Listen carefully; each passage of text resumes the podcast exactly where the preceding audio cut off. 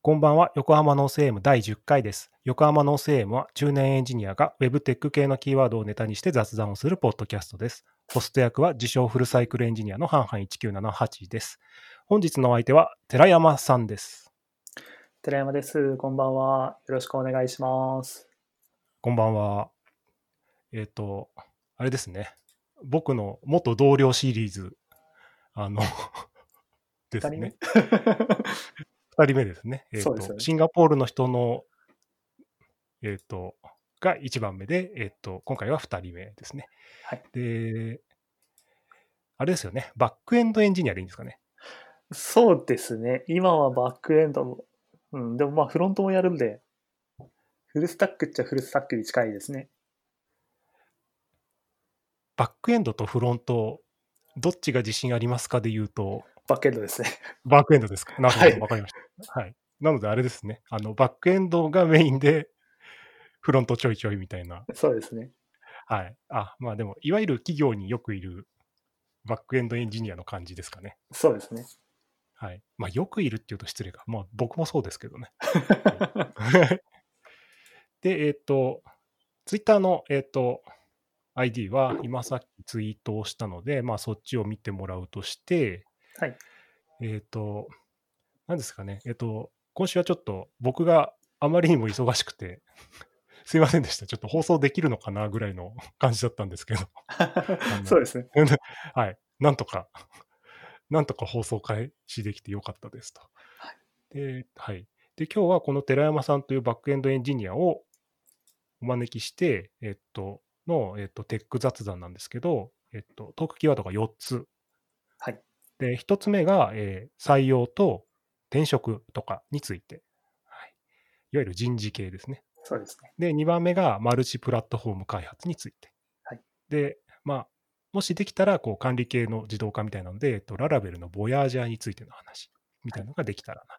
で、3番目が、えっと、AWS の本番環境あれこれですね。まあ、2人ともバックエンドでフル、あの、フルスタック的なことをやると、大体、ここら辺も面倒を見るんですけど、まあ、どういう環境でやってるのかとか、そういったことの話ができれば。で、もし時間が余ったら、えっと、最近僕の中で流行ってる性的解析の話をちょっとできたらなと思いますと。なので、よろしくお願いします。よろしくお願いします。はい。ちょっと緊張してますよね。い多や分ー、めっちゃ緊張してる んですよ。いや、まあ、大丈夫ですよ。はい、大丈夫。あの、誰も聞いてないんで大丈夫です。うん、 3人、 三人ぐらいしか聞いてないから大丈夫。ではです。ちょったと だ、意味もなく全世界に放流放流するっていうのが、 怖い怖い怖い怖い怖い怖い。ミソですね。はい。そうですね。はい。で、まず、えっ、と、採用と転職ですね。そうですね。寺山さんって今、はい、 30代中盤中盤ぐらい 35? そうですね。中盤ですね、ちょうど。中盤ぐらい。えっと、僕が40ぐらいですね。30中盤だと採用についてはあれですよね。採用する側とされる側両方やったことがあるっていう状態そかうでな、す普ね。通は。はい。で、そうですね。今回は特に、その、今、エンジニアの採用とかデザイナーの採用も結構注力的にやってるので、まあまあ、富所さんのところどうやってるのかなっていうのも含めてお話ができたらなと思ってたんですよね。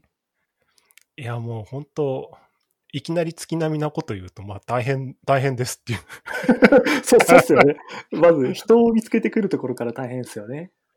はい。あの、なんですかね、想像がつくところで言うと、バックエンドエンジニアはまあ想像がつくんですよ。はい、わかります。なんとなく。わかります。で、えっと、はい。僕なんかだとカンファレンスとかに行ってお知り合いになってる方もいらっしゃるので、えっ、と、バックエンドエンジニアはなんとなく想像がつくっていうのと、あともう一つは、いわゆるつその、なんていうんですかね、信頼が置けて、一緒にこう、働いていて、うんうんスムーズにやっていけるバックエンドエンジニアってなると、採用がすごく難しいっていうのはもう肌感覚として わかります。 ある。ていうか、大体できる人って、なんか、それなりに良さげな企業に居ついてるじゃないですか。 そうです ね。そう、あの、そう原石を拾ってくるっていうのはすごい難しいですよね。そういや、だからもう、そういう話になっちゃうんですよ。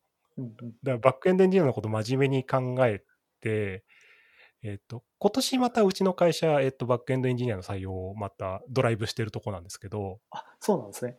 そう、一番やってた頃で、えっと、去年、去年かな僕、PHP 勉強会とかに、なんか、10 6ヶ月とか7ヶ月ぐらい連続でずっと LT とかや登っ壇てまをしたね、やっしてましてた、ね。はい。そう、あの、プレゼンスを上げて採用活動していくみたいな。で、その時も、要は僕と同じランクの人が採用に来てくれたら嬉しいけど、それは無理だろうなってみんなで言っていて、 うんうんあの、やっぱそうですよね。そう、まず来ない。うんそう。で、そうすると、いわゆるミドルレンジの人は来てくれないうんうんが、もう別にいいところにいるから、来る動機がない。うんうんって考えると、やっぱ青たがりというか、その若手有望株をこういかにこう騙して 採用するかみたいな。言い方が。 そう、言い方は悪いけど。いや、でも今、勉強会もリモートになってるじゃないですか。そうそうそうそう。だから、ちょっと採用が、以前の経験してた採用方法とは別の方法を模索しなきゃいけないなと思ってて。いや、むずいですよね。いや、ううちも全くその話してて、うち、は外にプレゼンスってどうやって上げてたんだっけって言うと、僕が会外で登壇してっていう手がもう使えないんですよね。そうなんですよね。わかります。うんで、このポッドキャスターもただ僕が適当にやってるだけなんで、会社関係ないんで。 うんうんこれも別にプレゼンスにつながるわけではないって考えると、いや、むずいっすよね。そうですね。もう、もうブログを、目立つようなブログを書くしかないかなっていうところなんですけども、でもそれも成功率が低いんですよね。あもうううちの会社もあれですね、僕、登壇してた頃は、登壇してきましたっていうずるいテックブログをいっぱい書いてたんですけど、はい。あの、 登壇しないと書くことねえなと。わかります、わかります、わかります。 そう。あと、もう一つあるのが、あの、DevOps とかがある程度うまくいってると、あんま書いてる暇ないんですよね。なんか、もっとやることがいっぱい会社にあって、わかります。その改善活動は楽しいんで、まあ、ブログかか書く必要ないというか、うんうんうん書くことに対するモチベーションがあんまないっていう状態になっちゃうんで、だからクラスメソッドとかすごいですよね。ああ、そうですね。うん、何個量産してあそこまで行くと多分効果あるのかなと思うけど、やっぱりき、ブログとしてやっていくんだったら量産しなきゃダメですよね。うん、で、それを今、ねうちの会社3名しかいないんですけれども、うん。それをまあまあやっていくのって結構体力が必要だなと思ってて。いや、もう、うちの会社だって5名ぐらいしかいないからもう大変ですよ。そうですよね。回していく感じになりますもんね。すぐ順番来ちゃう。うんうん、そう。で、その順番来るのがちょっと億劫な感じになっちゃったらもう終わりじゃないですか、テックブログとかも。そうですね。わかります。そうでしょう。で、あとじ自分が採用する側じゃなくて、要は応募してくる側の気持ちに入る、立つと、あんまりこう変なのは出したくない。 そうなんですよね。ある程度レベルを担保したものを出さなきゃいけないってなると、筆が今度遅くなるんですよね。はい。そうなんですよ。あ、なんか、はい、わかりました。どこも一緒なんだなっていうのが。いや、そうそうそうそう。どこも、どこも一緒。いや、よっぽどでかい会社以外は一緒なんじゃないかなと思っあ、そうっすよねち。ゃうけどな。うんだから、すごくおお金を使って、大きい網ですくって、その中に会社にマッチする人が1人いるのか、2人いるのか分かんないけどってやってみる、それは大きい会社のやり方で、そうっすベンチャーだと、だって、そもそも採用費用がないですよね。そうですね。だからまあ、どうにかして、まあだからいろいろなツールは今使ってますね。イエンタで、イエンタを使ってみたりとか、あとはまあツイッターで良さげな人たちを探して、声をかけてみようかみたいなところをやってたところですね。そうなんかあのもしまあこのポッドキャストを聞いている数少ないリスナーの中にですねまだ採用の仕組みを知らない人に言っていくことがあるとすればいわゆるリクルートエージェントみたいなエージェントがやってることって企業から依頼を受けてえっと転職するを希望している人を集めてくると。そうですね。で、えっと制約すると,、えっと成功報酬というものが企業に行くんですよね。そうですね。それが要は3ヶ月とか、要は使用期間をちゃんと全うしたらとか条件はあるんですけど、大体えっと30%とか、だかそうですね。大体30%ですね。ら年収500万円の人をリクルートエージェントとかを使うと、150万円の採用費用がかかりますと。そうですね。ベンチャーにそんな金はねえみたいな話ですね。まあまあ、しかも入社した後も、なんかいろいろ PC を揃えたりとかあったりするんで、し そうそうそうそうそうかそう。も Mac が高いんですよね。 Mac、そうですね。最近また、最近ちょっと高いですね。高いですね。メモリ上げて CPU 上げたらもうそれだけで30万とか、それクラスですようね。ん30万じゃないか。そうですよね。なんかベンチャー行って PC がしょぼかったら嫌ですもんね。エンジニアとしてマジで行く必要ないじゃん、ここっていう風に取られかねない。そうですね。だからまあ、新しい人に関しては、いい PC を用意してあげた方がいいかなとは思いますけれども。うーん。いや、そうなんですよね。で、しかも大きい会社は、その成功報酬の率上げたりするんですよね。そうなんですよね。 50%とかでやると、そうすると何が起こるかっていうと、そのエージェントの人たちは優先的にその人が望もうがマッチするかどうかとか考えずに書類全部送っちゃうんですよ。そうですよね。いや、そそううだと思います。そう、絶対そう。もう人間の向き不向きとか関係ないの。もうそのエージェントから見たらもうこの書類を送って、仮に成功すれば KPI を1個達成できるみたい な。そうですね。利益率がいいで すもんね。利益率いいですよね。そうですえね。だだって1人のエージェントが10人成功させたらそれだけで年間の売り上げ1000万以上になるわけですよね。そうですね。500万の。いやーいやすごいなーすごいすごい。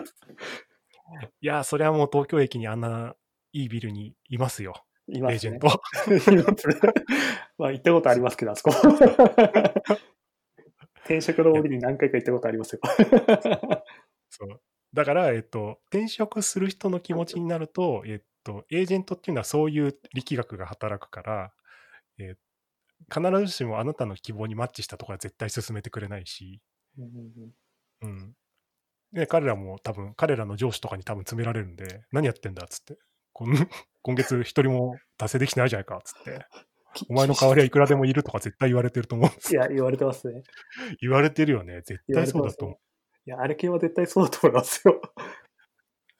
僕の担当のエージェントの人もちょっとおかしかったから あなんかそう書類通過した後なんかねすごいいっぱいとにかく書類出し始めたんです僕がイエスとも言ってないのにあ。それ、怖くないですかそう怖かった、怖かった。しなんかなんかね、週に4回ぐらい、うん働いてるんですよ。現職でさ働いてるのに、週はい4ぐらいで面接行けみたいなこと言い出 して、ちょっと通ったなと思って、お前行かれてんのかと思って。それ、それは、だいぶ来てますね。もう、精神的に来てる感じはありますね。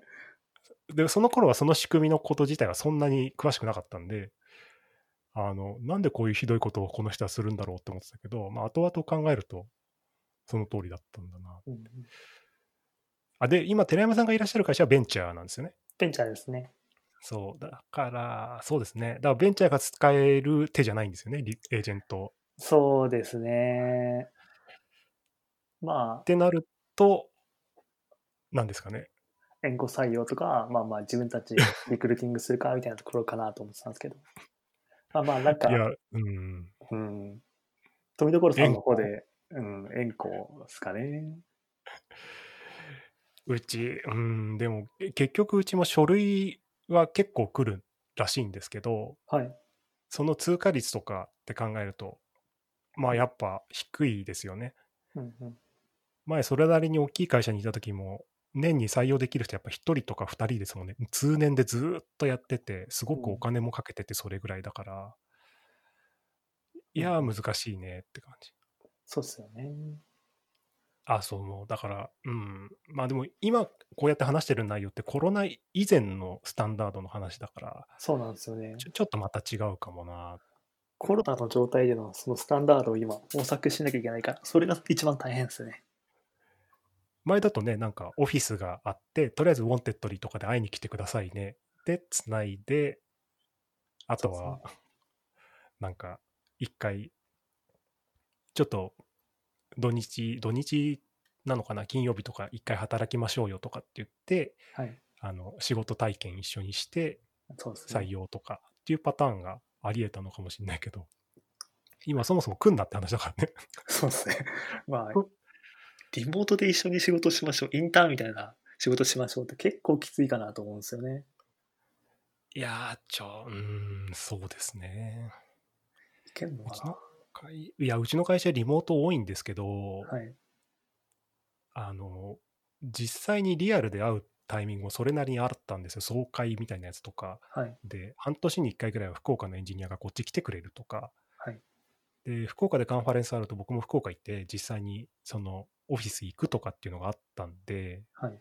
そういったリアルのつながりがありつつリモートっていうのと、フルのリモートはちょっと話が違うなと思って。 そうですね。そういえば、フルリモートになってからどうですか仕事とか順調ですかそっちは。あ、もう僕はもう全然全く問題ないですね。もう、はい。 はいそうですよね。 はい、精神も至って健全で、ね、疲れたら土手を散歩すればい いっていうそうですよね。あのそうそうだからそういう人が他にいるのかとかこういう体制の人をどう見抜くのかっていうのもありますよね。そうですね。フルリモートはやっぱあれですよね。それに頼るだけの人って才能がありますよね。そう考えるとあでも逆のチャンスとすすると例えば睡眠障害がありますみたいな人が時間をこう縛られずにフルリモートだったら働くチャンスがある。そうですね。わかります、わかります。フルリモートで裁量だとすごい働きやすいですよね。うん、そうだからそうそういった観点であの世界に網の目を広めていくというかはい、わかります、わかります。っていうことができるといいいいのかもな。そうですね。あフルリモートだったらもううん東京じゃなくてもいいですもんね。普通に北海道でもいいし、沖縄でもいいしみたいなところがありますもんね。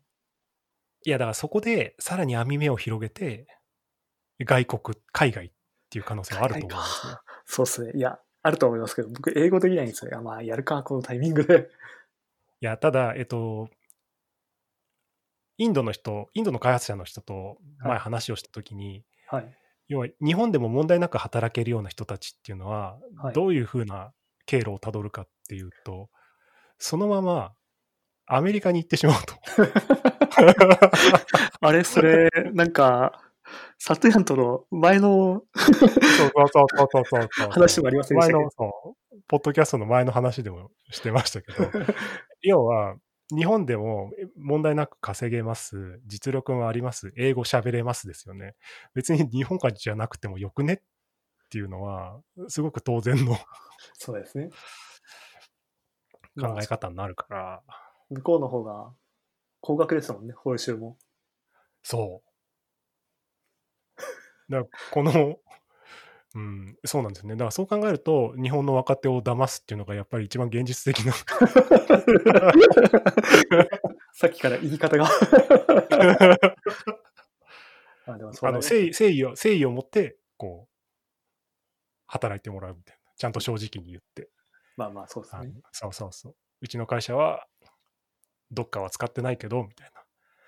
してくれないかな、みたいな。うんまあまあ、そうで EC すね。そう、SSH できるよいっぱいみたいな。こうどうみたいな。わかん ないですそういうそうごめん、寺山さんの環境がそうそういうのかわかんないけど。あ、いや、うちはそんなことないですよ。ちゃんとどっか使って ますよ。まあ、SSH はちょっと踏み台サーバーとかあったりするんで、まあまあ、現状使ってはいますね。はい、まあ、そうですね。だから、うん、採用する側としては今多分模索してるのかなっていうそうですよね。そう、うちの人事の人も、そのなんか話したんですよ。じゃあ採用ドライブしていこうって言って、はい。でも、もうカンファレンスないよねそうどでうすすんねの。つって。で、まさにうちの会社も、社内、あ、要はうちの会社をはい提供して、はい。勉強会みたいな、そのワークセッションみたいなのを開いて、それも一つのプレゼンスとして人とのコネクションを作ってたんですけど、それもできないじゃないですか。できないですね。 怒られちゃうじゃん。そうですね。 なよくわかんない。まあ、そうですね。模索していくしか。うん、そうですね。頑張ります。いや、もう、でも、なんか、あれですよ。あの、隙間がありますよ、きっと。そうですね。早くその隙間を見つけたいですね。まあ、いろいろ試し試していくしかないかなっていう状況なんですけど。あの、ほ らあ、ちょうど寺山さんと僕が一緒に働いてたあの会社にいたときに、はい。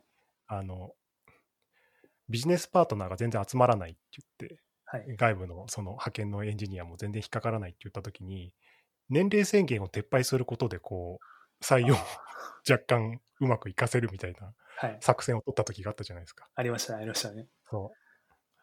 だから、ああいうなんかね、多分網の目をね、練った戦略を考えない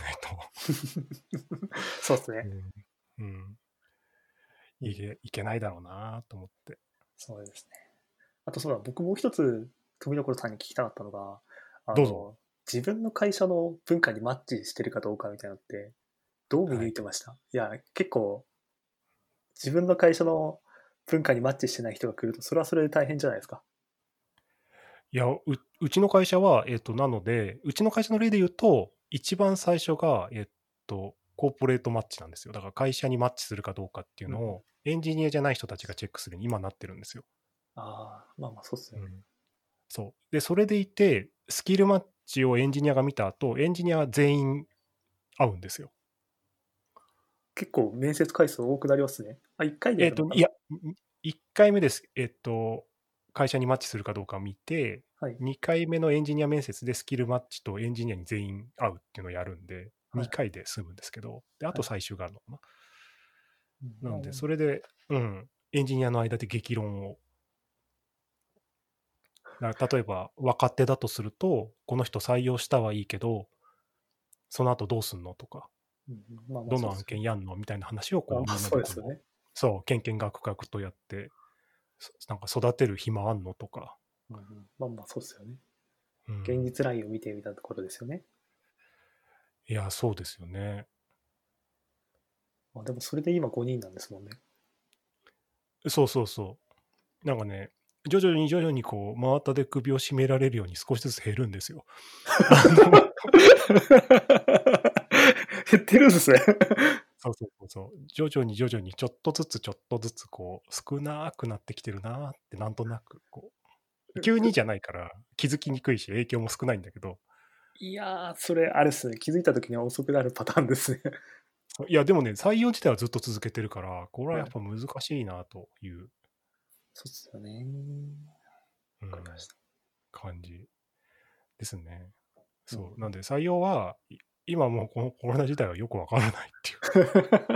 まあ、わかりました。いや、なんか、うちだけじゃないんだなっていうのが分かって、よかったっす。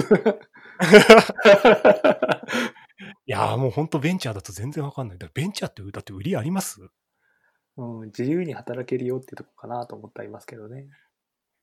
どういう自由だろうな。 まあ、っていうのがもともとあったんですけど、コロナでその辺の、まあ、大手も基本的にテレワそうーク、そうそリうそうモートが下位になっちゃったから、かというか、全面的に実施みたいな形になってしまったんで、そこの売りもあんまり使えないなと思ってたので、そうでしょそうそはいうそう。それ、それあるよねって、そう、確かに思ってた。そうなんですよ。今まで売りにしてたのが普通になりました。あなたの会社の売りは何ですかって。うんはい。はい。そうですね。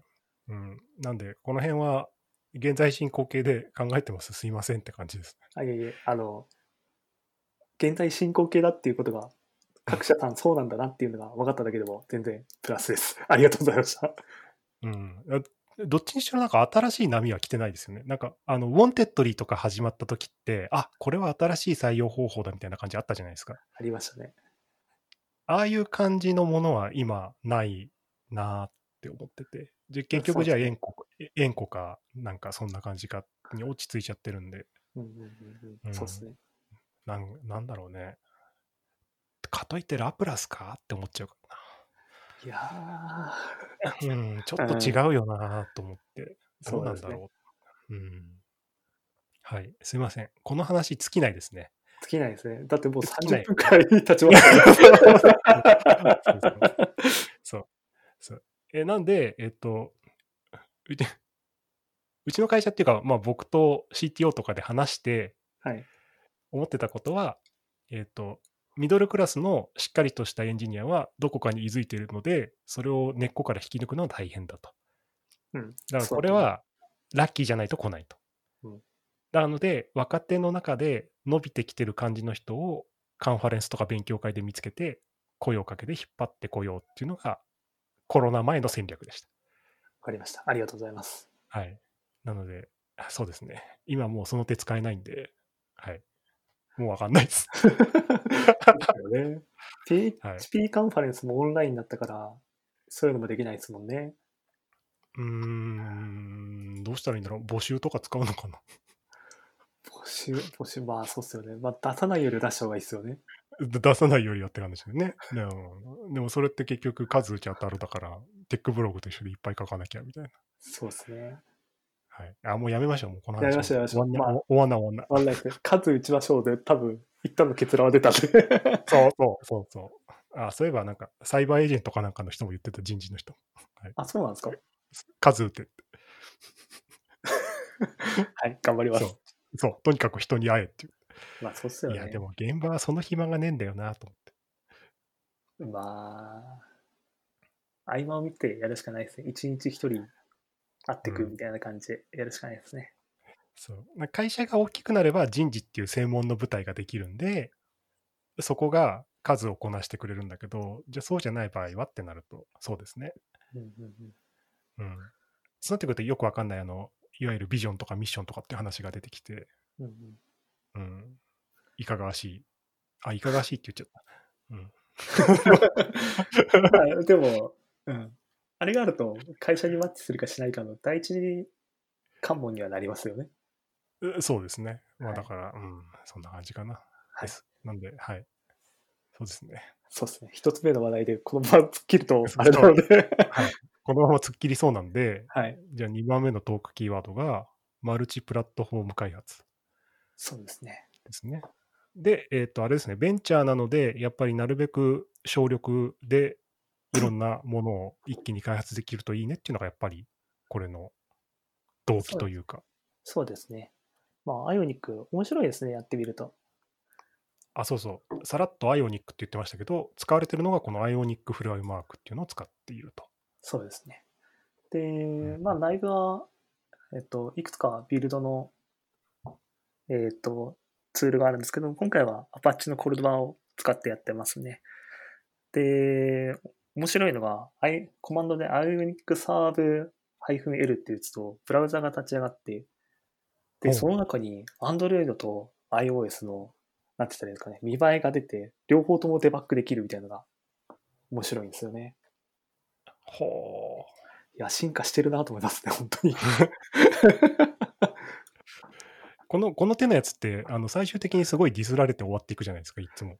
そうです。あの、はい。記事とか検索すると、はい。いっぱいな出んてかき使ますいね。、そうそうそう使い、使いにくいとか、あれができない、これができないみたいな。まあまあまあ、そうですね。まあでも、そこは自分で実装すれば解決できそうなものばかりだったので、今回は IONIC を選んでますね。あとは、単純に使ってるユーザーが多いっていうのがありますね。まあ、日本じゃないですけど。おーここら辺でなんか全然このなんていうんですかねマルチプラットフォーム開発みたいなのって僕自身が全然やってないし興味もそんなになかったんで知らないんですけど、はいアイオニック以外になんか有名なのってあるのアイオニック一番有名なのかリリアクトネイティブとかがそうじゃないですか。ああリアクトネイティブはい。まあ、ちょっとうんリアクトネイティブにするか、その、アイオニックでするかで悩んだんですけど、まあまあ、うん今回はアイオニックって形にしましたね。あれなんですかね実装するコードはいずれも JavaScript そうですね。で、なんでみんな JavaScript にするんだろあーそこは謎いですね。まあ、うこういうのっていつも JavaScript だそうですね。Unity とかも確かありますよね。JavaScript で実装みたいなのが。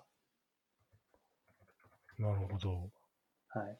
面白いですよ。なんか僕がちょうど Web しかやったことがなかったんで、うんアン Android とか iOS のそういったアプリ開発とかやっていきたいなと思った時に、すごい手軽だなと思ってますね。要は Web の知識があれば、ちょっとビルドの作法とかはありますけれども、それさえ分かれば即ビルドができて、えっと、アプリとか、今はメインで iOS やってますけど、iOS の実機でのテストとかも今できてるんで、へえ。え申請、申請とかでも自分でやるわけでしょあ、そうですね。それは、まあ、うんまだ今開発中で申請作業とかはしてないですけども、うんいずれやると思いますね。なるほど。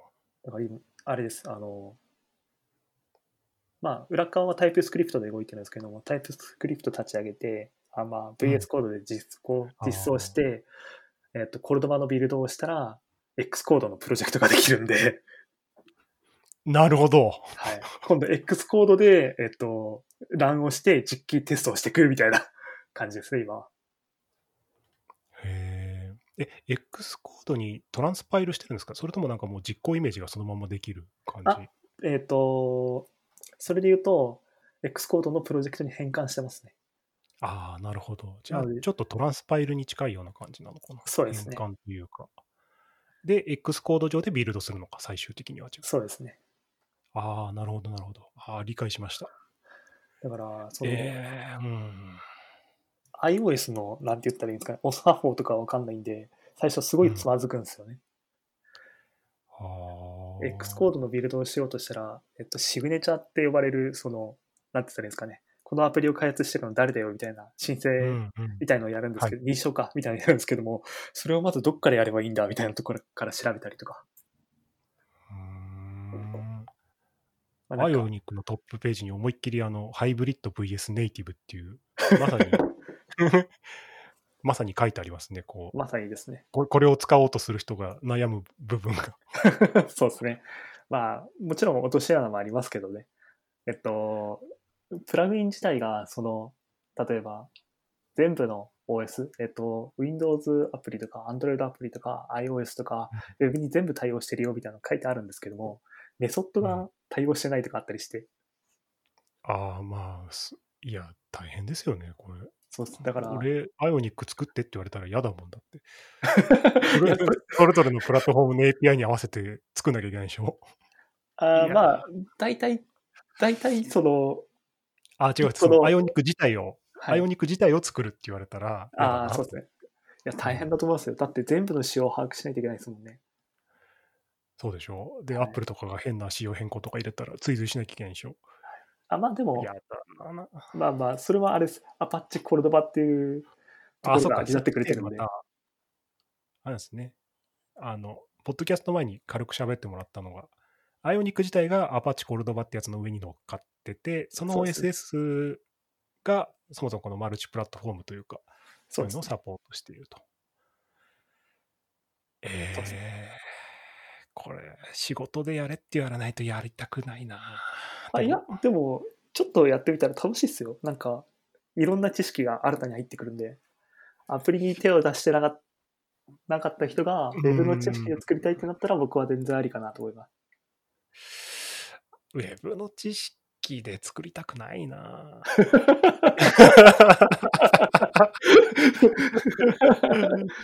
まあまあまあ。いや、そうそう。いや、なんか僕、何かを趣味でやるってなった時に、一番興味があることって、そそのプラットフォームの言語を使って、どういう仕組みで動いてるのかなっていうことで、うんそそのプラットフォーム自体を知りたくなっちゃうから、ああ、まあそうですね。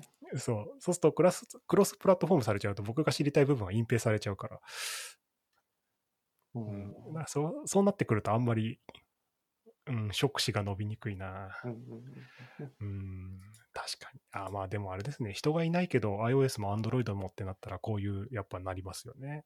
なりますね。まあでも、実際僕は触ってて楽しかったですね。楽しかったって過去形じゃないの楽しいですよ、今もう。まだまだテスト中なんで。なるほど。じゃあこれはあれですね、結果 iOS アプリができたりしたらまたどうだったかを聞いてみたいっていう案件ですね。そうですね。じゃあ、リリースが終わったらまた、このラジオに戻ってそうきでますす。ね。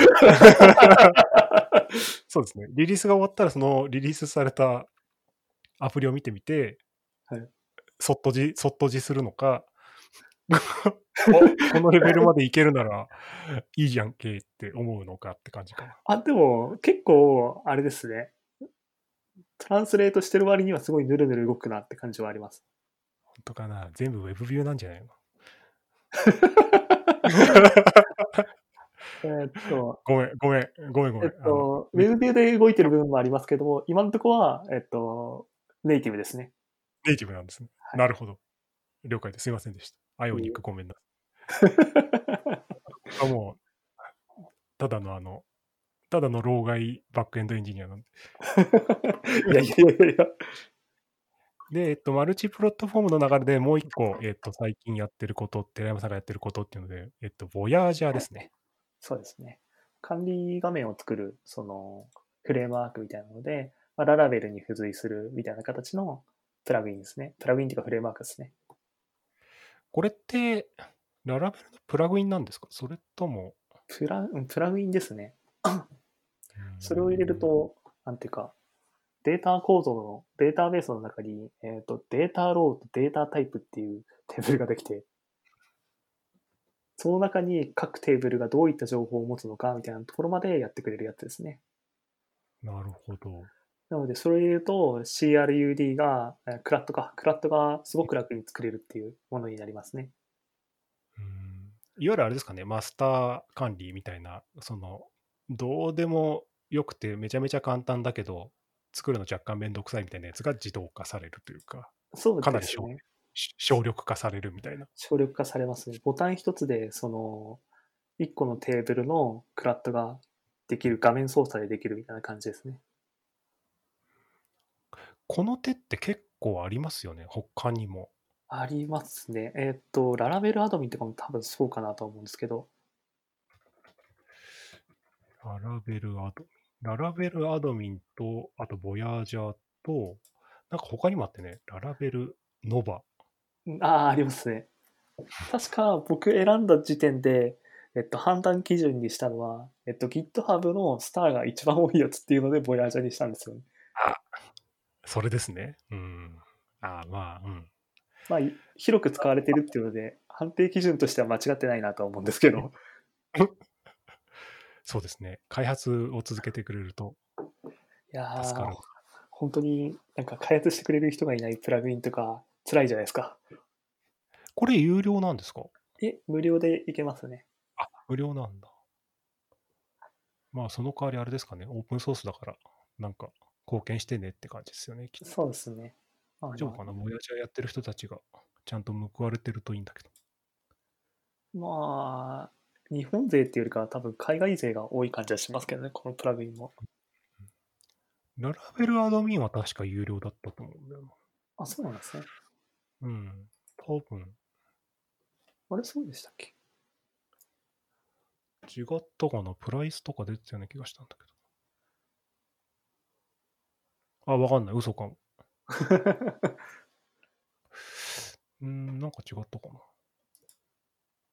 まあまそうですね。この系、あの、レールズに、レールズアドミン、な名前レールズアドミンだったかなかなんかあって、あれがすごい出来が良かったですね。あ。あ、そうなんですね。レールズもいいのか。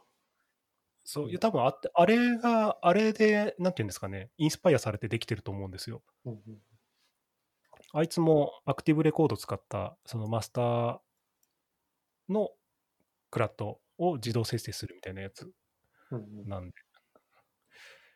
まあ、そうですね。PHP マイアドビンとかで、あ の、ね、直接テーブル操作さされるよりはよっぽどマジ。ああ、そうですね。それは全然マジですね。しかもそ、ボヤージャーとかはその、なんて言ったらいいんですか、ヘッダー情報とかも全部日本語とかに書き換えができたりとかもするんで、ううーん。これが良かったのがあれですね。えっ、と、セレクトボックスとかもオプションみたいな感じで全部指定できたりとかするんで、うんああ、なるほどね。そこら辺、そうですよね。結構自動化でってすると、セレクトボックスとか、チェックボックスとか、ラジオボタンとか、あの辺が若干肝になるというか。そうですね。全う部、んなんていうか、そのデータローとデータタイプみたいな形でテーブル持ってるんですけれども、そのデータタイプにセレクトって入れて、オプションの中に、えっと、なんて言ったらいいんですかね、JSON、この項目をセレクトボックスとして出してね、みたいな JSON を書くと、自動的に出してくれるみたいな。日本語化もいけるっていうことなんですね。あ、そうですね。日か本語化もいけます。ランゲージファイルがあるんで、それを書き換えるだけで全然いけますね。そうですよね。うちうちとかだと、まあ、住宅開発が会社の半分ぐらいなんで、はい。実際に納品するってなった時に、はい管理画面が完全に英語だと多分アレルギーを起こされちゃそうっすよね。う。うんトヨドさんのところは、あれですか、管理画面は普通にララベルで一から作るみたいな感じですかうーん、そうですね、今のところ、てかクライアントからの要望が、そもそもマスター管理だけじゃない場合に、ちょっと耐えられないっていうので、最初からそっちに舵切っちゃうことが多いですね。っら。うんうんうん、まあやっぱそうですそうよねね。ていうのが一つと、あの、これも会社側の都合なんですけど、うちの会社の開発の都合で、その、管理系も含めて1リポジトリでやっちゃうみたいなことが多いんで、あー、なるほど、なるほど。そうすると管理側だけ別リポジトリでマスター管理だけをするみたいな、そういう使わせ方をあんましないって感じですね。まあ、ほん本当はそっちの方がいいんだろうなと思うけど。うんうんうんまあまうあんそうっすよね。うんうん、マルチドメインを思いっきり1個のララベルに突っ込んじゃったりするので、うちは。まあでも、あれっすねうん。えっと、ファーストフェーズというか、初期段階は全然それでいいと思いますけどね。 そう。そうね。うん。でも、もっと言うと、CSV ダウンロードとかデータの抽出みたいなやつは、あの、それこそ PHPMyAdmin じゃなくて、あ、なんだっけ、名前が出てこない。あ、リダッシュとか。ああ、はいはいはい。そうそう、あの系使えばいいじゃんと思っちゃうし、うん。あ、まあ、でも納品物に離脱しはできないな、多分。。そうっすね。なんか、社内ツールとしてだったらありかな そうそうそうそう。そう、そこら辺がなんか事業会社だったら、これでいいなって思える場所、あのやり方と、うん納品物ってなってくると、やっぱりフルカスタマイズかなって、うんうんわうん、いうところの難しさがあるな。かります、わかります。いやいや、そうなんですよ。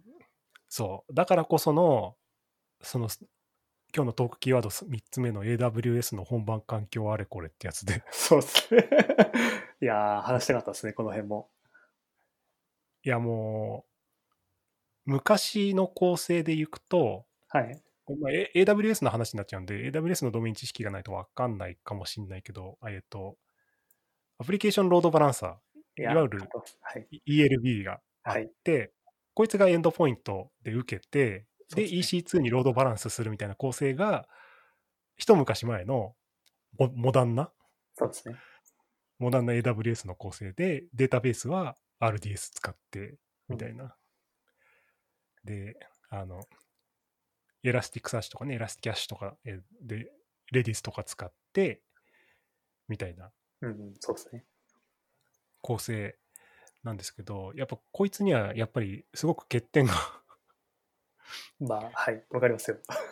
いやもうねう、うちは特になんですよ。あの、事業会社だったら多分、メンテするサービスが10個もいかないと思うんですよね。うんうんうんうんで、うちとかはもう、そんなどころじゃなくたくさんあるんですよ。で、昔に納品したやつとかだと、やっぱ PHP5 時代のやつとかっていっぱいあるんで、 PHP 語、今の時代に語はちょっときついですね。 そう、そうそう。で、そいつらがやっぱ、ふ普通に EC2 の実サーバーで動いてると、まあ、アップデートも大変ですよね。いや、怖いですね。ちょっとミスったら動かなくなりますよ ね。そう。あのーこれまあ、ALB が前にいるんだから、ね、複数台構成にすればできるじゃんっていうのは簡単なんですけど、はいそもそもサーバー自体も古くなってると、あの、ね、 ライブラリとか、その辺がついてこないみたいな。 いや、わかります、わかります。そう。いや、なので、最近はいかに最初ちょっと構築めんどくさくても、あの、ファーゲートとか、コンテナを使った本番環境にしようっていうふうに言ってて、実際、でねファーゲートどうですかえっとね、一回、最初はね、ちょっと、まあ、ファーゲート自体に詳しくなかったんで、はい。大変だったっていうのはあるんですけど、一回ワン、い一個のパターンが会社にできて、はい。それが、えっと、サークル CI のあの、2.0のサークル CI オーブっていう AWS がメンテしてくれてる、あの、ツールというか、AWS にデプロイするための設定例みたいなやつがあるんですけど、はい。そいつを使って一回構築しちゃった後は、今回僕がやったのは2回目なんですけど、それをはい参考にできたんで、かなりスムーズにいきましたね。まあまあ、そうですよね。1回目のソースが手元にあるから、次はそれをちょっと変えてみたいな感じですよね。プロイ系とか、だからもう全部すごい最新でいけるし、で、コンテナがそのまま思いっきり動いてるんで、はい。 PHP も7.4.6、はいはい、いいですね。そう、超最新。で、わざとエクスパードバイを消さないみたいなね、こは いはい。う、レレスポンスに PHP7.4.6 って返ってくるみたいな。最新だからセキュリティホールあまりないぞっていうことです。 つうか、バージョン情報自体を与えることが攻撃の手が あの手がかりになっちゃうんで、あのそうですよね。今度本番環境にリリース、あ、もうリ本番にリリースはしてるんですけど、最後 NGX の多分設定変えて出さなくするんですけど、はい、そうですよね。うん、ちいいや、でもやっぱり、うん、インフラのコードと一緒くたになってるから、すごい楽ですね。いいですね。ちなみに、ファーゲートには ALB から流していくみたいな感じなんですかちょっと全然、あ、そうですね。あの、ファーゲート、ファーゲート自体にも種類があって、あの、ECS と ECS ファーゲートっていう,、いうの違いがあるんですけど、ECS だと、実際には EC2 のサーバーが立ち上がるんですよ。はいはいはい。ああ、そう、ああ、なるほどなるほど。っていうパターンと、ファーゲートはもう本当にマネージドのコンテナになっていて、で、最初にね、設定するときに ALB 選べるんですよ。うんうんうんなので、そこに流し込むみたいな風にすると、特定のポートに対して ALB からちゃんとターゲットになってアクセスが来るんで、うんへえうん。ファーそゲうーだトからで内にもね、はい。実際に設定してみないと、ピンとこないんですよ。 僕今まだ全然ピンときてないですね。そう。でもなんかね、AWS はそこを、要は ALB とつなげることで、こう、よしなにしてくれるみたいな。なるほそう。なんで、新しいコンテナ、例えばデプロイするじゃないですか。ど。はい。そうすると、そいつが立ち上がって、勝手に ALB のターゲットにそいつが入るんですようん。で、おーローリングアップデートで古いコンテナが落とされて、アップデート完了みたいな。あリリース完了。いいですね。そう、そんな感じ。いいですねへえファん複数台構成みたいなのやろうとすると、そのファーゲート内のコンテナの中でいくつものコンテナが立ち上がるみたいな感じですかそうですね。それもね、設定で簡単に変えられるんで、ああ、いいですね。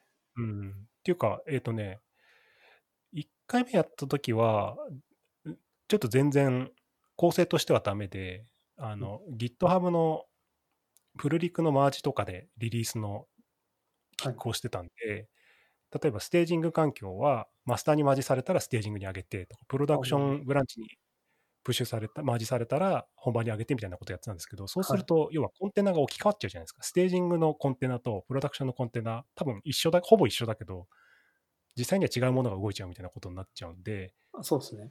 そう今回の構成は、マスターにプッシュしたのがステージングに上がって、その同じコンテナを本番にアップするみたいな、そういう構成に。ああ、なるほど。それなら確かに、ステージングでテストしたものがそのまま上がるって形になりそまうすそもうんねそうそう。で、あの、環境変数だけで全部切り替わるみたいな、はいはい。本番環境とステージング環境がみたいな。ああ、いいですね。そういう形そう。いや、なんだけど、これが結構めんどくさいんですよ。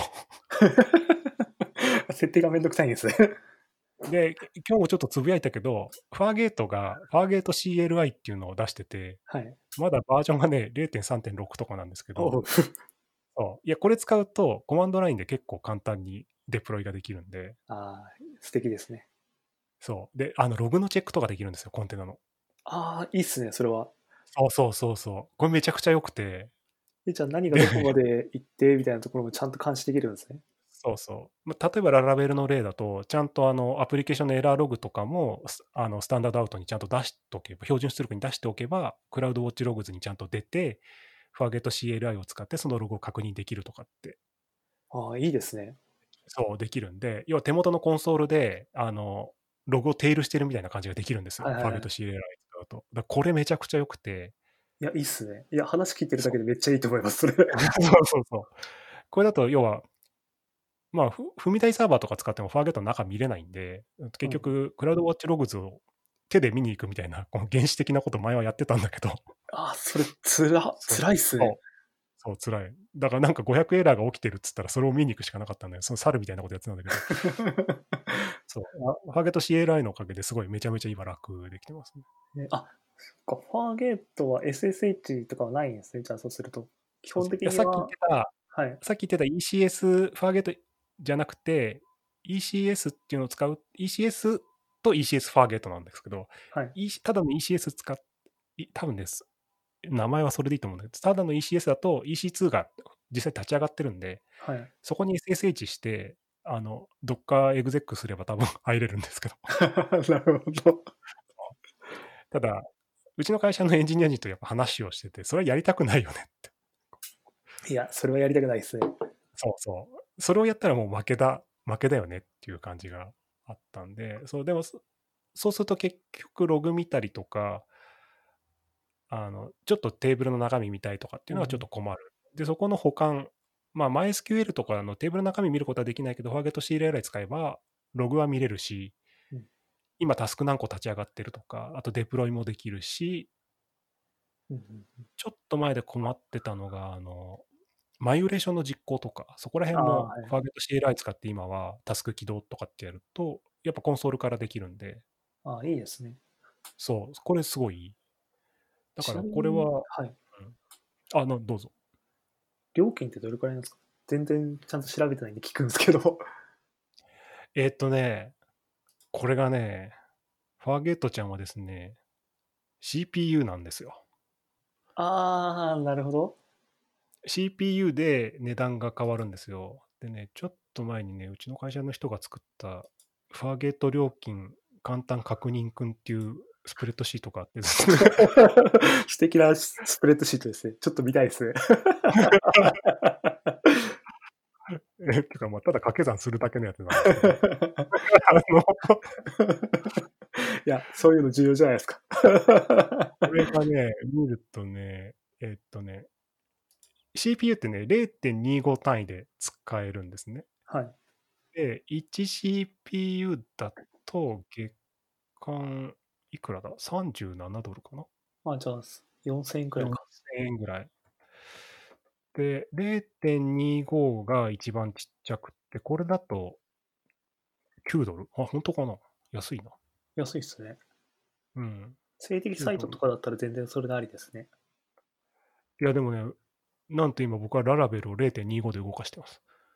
おお、動きます全然余裕ですね。任してくださえ、じゃあ、、はいい行動を書いてるんですね。い。うん、いや、あれですね。ネタばらしをすると、えっ、と、んまあ、よっぽどひどい SQL 書かなければそんなに遅くはならないっていうのが 一つ。はい、あなんはで、いまあ、テーブル設計ちゃんとやっとけばって話なんですけど、はいあとは、この ALB の前に、いや、この間これ、あれなんですよ、社内のエンジニアに教えてもらって、はい ALB の前にクラウドフロント立てちゃう、ああでー、はいはい。そう、性的なやつとかは全部キャッシュしちゃうっていう手を取ってるので、これでもう本当に、うん、すごいサクサクになりますね。ああ、やっぱ。うんうんうんうんなるほど。あじゃそあ、うなでんすねか、あれですね。そんなに高額でもないんですね。あの、ALB が1台2500円とか3000円ぐらい、確かそう一ですつね。かしかまするね。はい。ので、そうその、ALB 代がと RDS が一番高いんじゃないかな。それ以外は結構安く済ませられますね、この金額だと。うんうんあ、ていうか、その 0.25CPU だといけますね。はいで、実際にそれ自体は設定ですぐ変えられるので、はい。ちょっと CPU つらいよっつったら、1とか2とかに上げて、うんうん一時的に乗り切るとかは普通にできる。うんうんうんそうですそようね。VPN? 違うな。えっ、と、プライベートネットワークみたいなのはいらないのか。いいるか。プライベートネットワーク。VPC ですか VPC だ、ごめんなさい。VPC ですね。そうですね。あ、でも VPC は、えっとね、ファーゲット作成するときに自動で作りますかみたいなダイアログが、あ、ダイアログっていうかチェックボックスがあります、ね。それ作ると、そのファーゲットのクラスター専用の VPC を作ってくれたりもします。ああ、そうなんですね。はい。そういうのもあります。うちは普通に作りました。自分たちで、あの、テラフォームがあるんで、それで作らせて、それを利用するようにしました。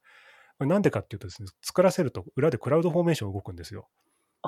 そうなんです、ファーゲットの。はいはい。ファーゲット用の VPC 作るクラウドフォーメーションが動くんですけど、これファーゲットのクラスター削除するときに、このクラウドフォーメーションがたまにこけたりするんですよ。僕、何度もね、いろんなテストやったらこけるんですよ、結構。 であのファーゲットのクラスター消えないみたいなことがまあまああって、だから嫌だと思って。それ、辛いっすね。なんか、うん。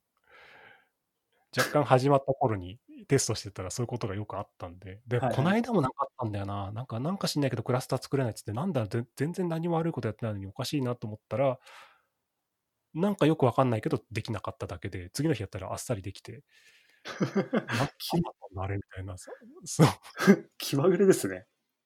そう、そんな、そんなですね。だから、そう、本番環境は、とにかく僕はもう、そうですね、クラウドフロントを使って ALB と Fargate みたいな構成が一番 AWS 使いつつ安く上げられるかなって感じ。うんうんそう、だから CPU の設定間違えると多分すごい課金いくんで気をつけてくださいっていう。うんそうですね。怖いですね。それは怖いですね。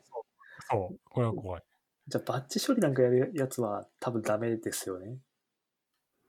あ、でもそれは、そのタスクとかで一瞬だけ起動するのであれば、あ別にまあそそうかうそうそう。だからこいつウェブサービスとしてファーゲートをずっと立ち上げっぱなしにしとくと、その重量課金がいっぱい来るんで、はい、あのお金かかっちゃうけど、バッチ処理とかで、例えばそれこそ10分とかで終わるんであれば、ファーゲートすごい向いてるんじゃないかなと思いますけど、む確しかにろ、そうですね。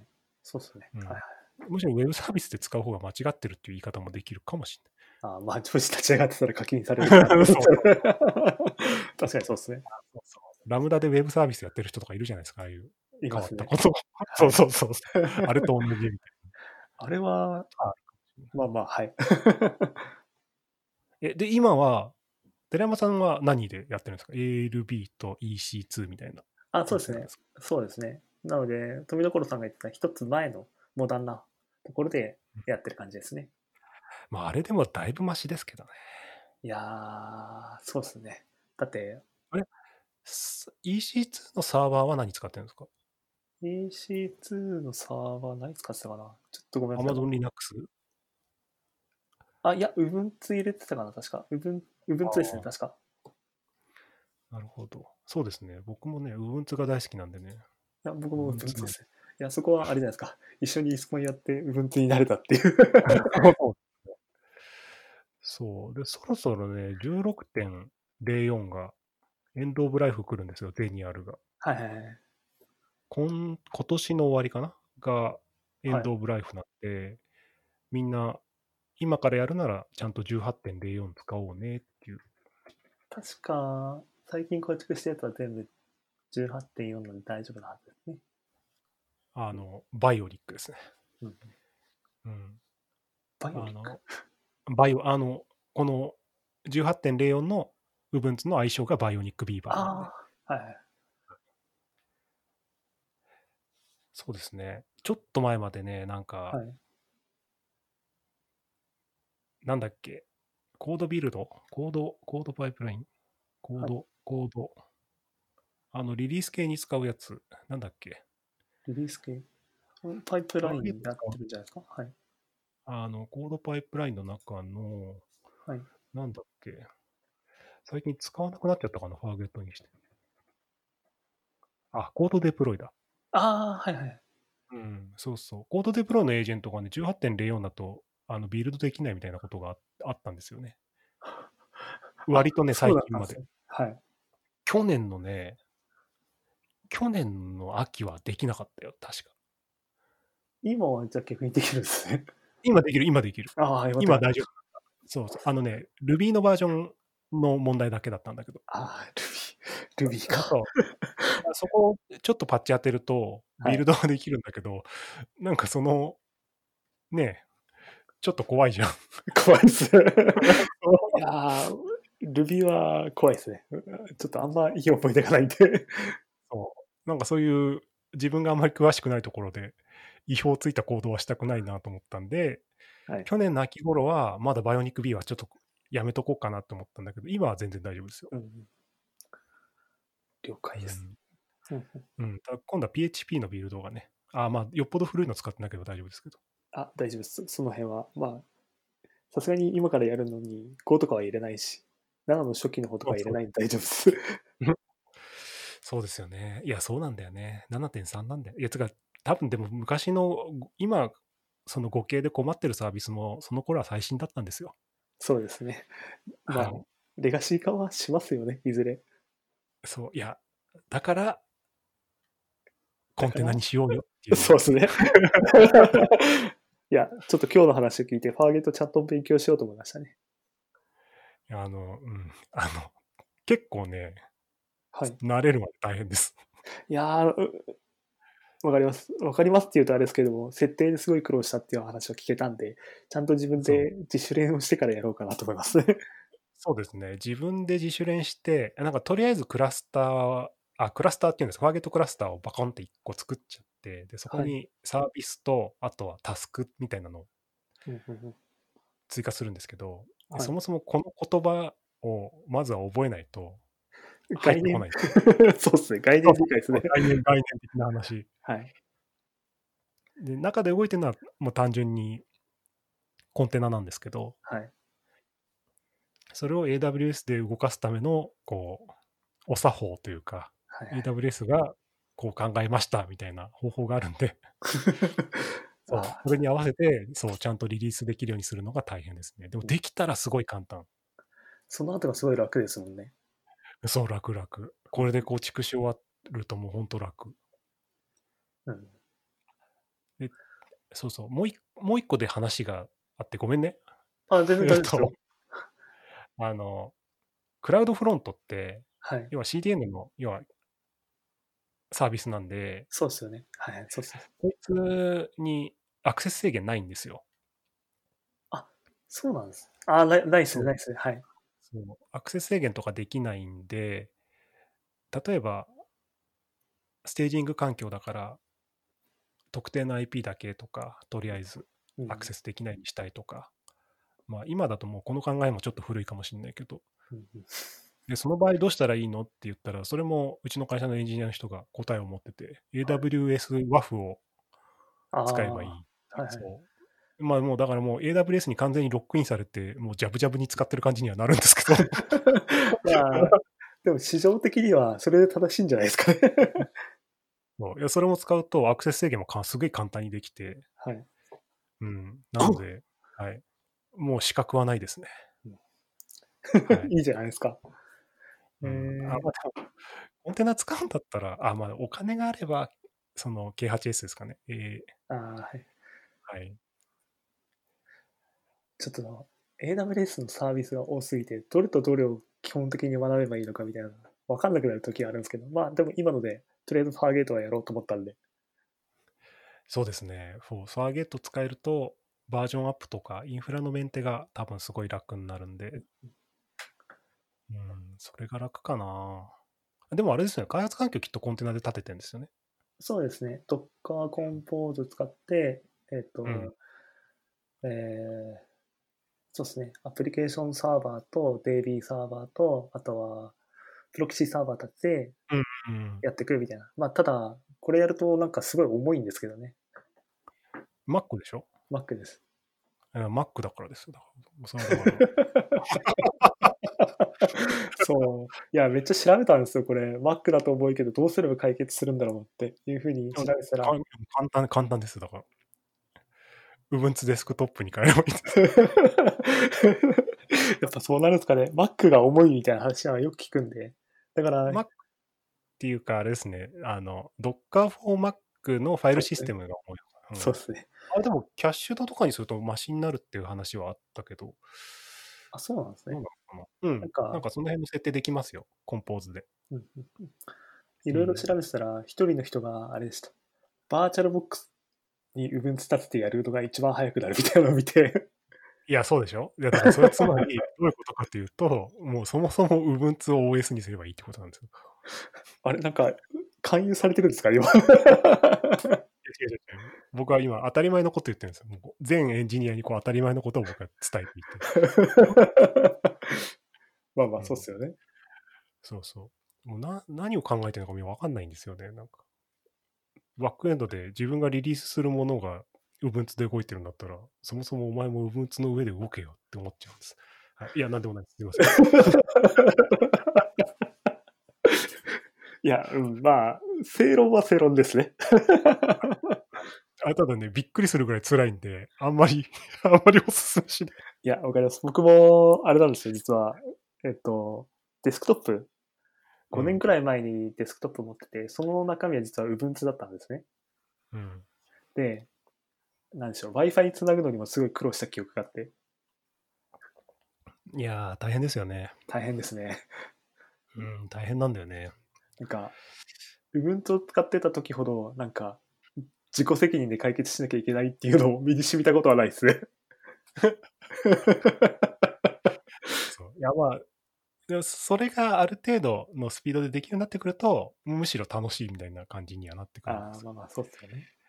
あ僕だって初めてやって、やっ自分でインストールしたのがフェドラ Linux か。フェドラ Linux の多分バージョン4とかのところで、それ、もうだいぶ前ですよね。だいぶ前ですね。 10年くらい前じゃない Wi-Fi の、Wi-Fi のドングルを認識させるのにね、2ヶ月かかりま した。いや、 いや、かかると思います。それかかると思います。 そうで、えっと、Wi-Fi につなげるようになるのに3ヶ月ぐらいかか った。実際使うのに5ヶ月かかったってことですね。あの、いや、に全体で3ヶ月ですね。あ1ヶ月でドングルつないだと1ヶ月間設定でいろいろやって。いやはい、達成感半端なかったんじゃないですか。いや、そうですね。はい。あの頃、ブログ書きましたけどね、結構アクセス来たからね、ああ、やっぱ困ってる人いたんですね、他にも。え困ってる人いっぱい。で もね、今はね、普通になってるの WPA サプリカントとかって、あの、普通に Linux の Wi-Fi 設定するやつとかはいはもう、コアに組み込まれてるんで、はいあ。今は簡単ですね。ああいい時代になりましたね。いや、いい時代ですね。これもうすごいめ、あの、そう、あの頃に比べるとはるかに楽ですね。いや、わかります。あの、あの頃が辛すぎたっていうだけなんで。まあ、わかります。Ubuntu の時にもよく、よくわからないプラグインをいっぱい入れてた記憶があるん で。マイクが認識しなくて、なんかのプラグインを入れて認識させるとか、なんでしょうね、あの、Ubuntu を動作させるのにもう一個、ネットにつながった PC がないとできないみたいな状態ですね、あの頃は。僕あは。あ、でも、うん、よくある。よくあ る。あの、はい。僕もよく文鎮化させちゃうんで、 そうっすよね。 そいつを普及するためのサブ PC が必要になります。そうっすね。下手したらそっちがメインじゃないかくらいになるんですよね。 いや、なので、はい。そうですね。なんで、みんなは Ubuntu 使うといいよ、苦しいよっていう話ですね。っまあ、楽しいですけどね。 はい。ていう話をしてると、なんと1時間経っていると。そうですね。はい。はい。なの楽しいですね。 そうなんですよ。雑談はね、やっぱね、このコロナの時代には非常に楽しい大人の、大人のお遊びそうですね。なので、そうですね、今週はこの辺かな。そうですはねい。。じゃあ、終了定型文を読ませていただきます。はい。よろしくお願いします。今週も放送をお聞きいただきありがとうございます。番組のフィードバックや要望は、ハッシュタグ、横浜の末もつけてツイートしてください。本日のお相手は寺山さんでした。ありがとうございました。ありがとうございました。